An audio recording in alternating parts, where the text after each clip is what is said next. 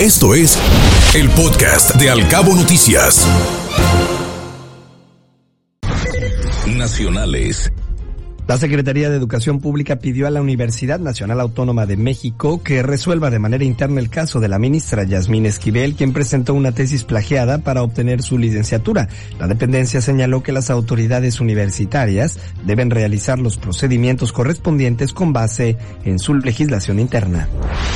La organización Amnistía Internacional México mostró su preocupación por la designación de Luis Rodríguez Bucio como nuevo subsecretario de Seguridad Pública y Protección Ciudadana tras la renuncia de Ricardo Mejía Verdeja.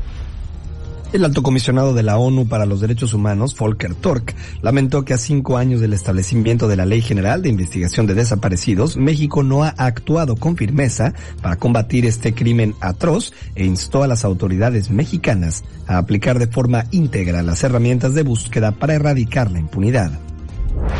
La Fiscalía General de la República informó que luego de analizar todas las pruebas que aportaron las fiscalías de la Ciudad de México y de Morelos, concluyó que la joven Ariadna Fernanda falleció a causa de las heridas craneoencefálicas producidas por descargas de un objeto contundente sobre su cabeza.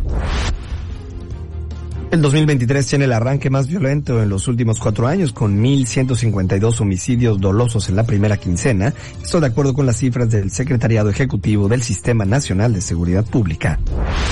Durante el 2022 se cometieron 886 secuestros, una cifra que representa un descenso del 13.6% en comparación con los 1.026 casos que se registraron en 2021, de acuerdo con el reporte mensual de la organización Alto el Secuestro. La Fuerza Aérea Mexicana y la Guardia Nacional se encargarán de toda la seguridad del tren Maya. Esto informó el secretario de la Defensa Nacional, Luis Crescencio Sandoval González.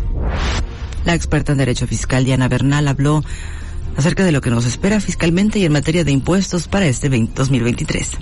Que este gobierno desperdició el capital político con el que llegó en el año 2018 para hacer una verdadera reforma tributaria estructural que ampliara la base de contribuyentes y que realmente grabara más, como se dice, a los que más tienen. En lugar de eso, pues ha ido poniendo parches y comiéndose fondos de un lado y de otro.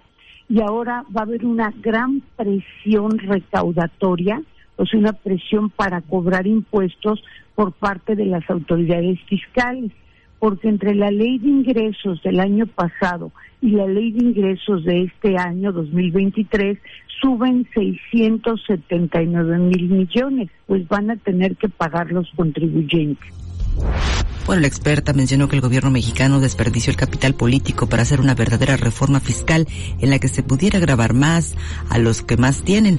Dijo ahora más bien lo que se ha hecho es tapar algunos baches. La coalición Va por México, conformada por PAN, PRI y PRD, pactó votar unida en la designación de cuatro consejeros del Instituto Nacional Electoral, el INE, en abril próximo para asegurarse de que se elegirán las mejores propuestas. Y es Rajabot, analista político, nos habla acerca de la alianza Va por México y si tiene o no posibilidades de ganar en las elecciones del 2024. El analista experto señaló que actualmente es imposible pensar que un solo partido puede ganar la elección en 2024. Sin embargo, dijo que los partidos políticos de oposición no tienen presencia ciudadana y si no consigue armar una conexión con el pueblo será muy difícil un triunfo fundamentalmente creo que más allá de que el PRI sea, pues esté algo así como intentando sostener sus últimos dos bastiones, pues creo que finalmente la oposición se está jugando la posibilidad real de contender unidos en el 2024. Este experimento llamado pues, la Alianza Va por México es algo que estaría definiéndose en función de pues muchos tropiezos que han tenido. Recordemos que Alito Moreno pues eh, ahí medio los traicionó en el tema de la presencia de el ejército en las calles, eh, estaban eh, prácticamente fuera de toda posibilidad de alianza y esto termina por reconstruirse en algo que pues eh, parece ser que es la única posibilidad real de contender. El presidente de México, Andrés Manuel López Obrador, anunció que el gobierno dará las primeras concesiones de litio en su administración a la empresa estatal Litio para México el próximo 19 de febrero como parte de su impulso al denominado Plan Sonora. Sigue el mal tiempo en varias regiones del país, particularmente en California, Estados Unidos y en Baja California. Y es que las fuertes tormentas que se han registrado en la frontera han dejado como saldo hasta el momento dos niñas y por lo menos dos hombres muertos. Fueron arrastrados por la corriente de agua.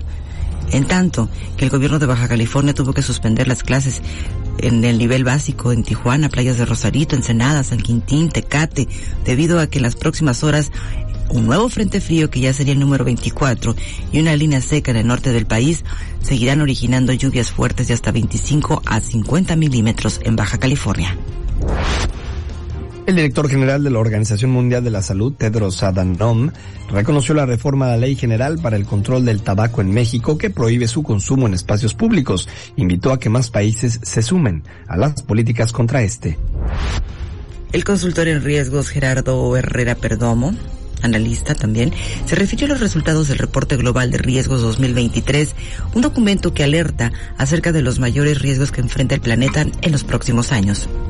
Desafortunadamente estamos enfrentando muchas situaciones que vienen ocasionadas de esa salida de la pandemia y en la combinación, situación en Ucrania, también la desabastecimiento y la interrupción en, cadena de proveedores. Y pues la realidad es que en este momento ya más allá de riesgos, lo que tenemos son unas manifestaciones de crisis importantes muy relacionadas a particularmente energía, en acceso a energía, todo el tema del costo de vida, la inflación que ha venido creciendo y ya se percibe varios signos de crisis alrededor de alimentos y pues los ataques cibernéticos que no dejan parar. Que vamos a tener un escenario de riesgos acelerados para los siguientes dos años.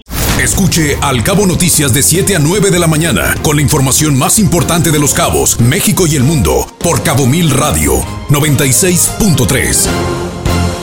Siempre contigo.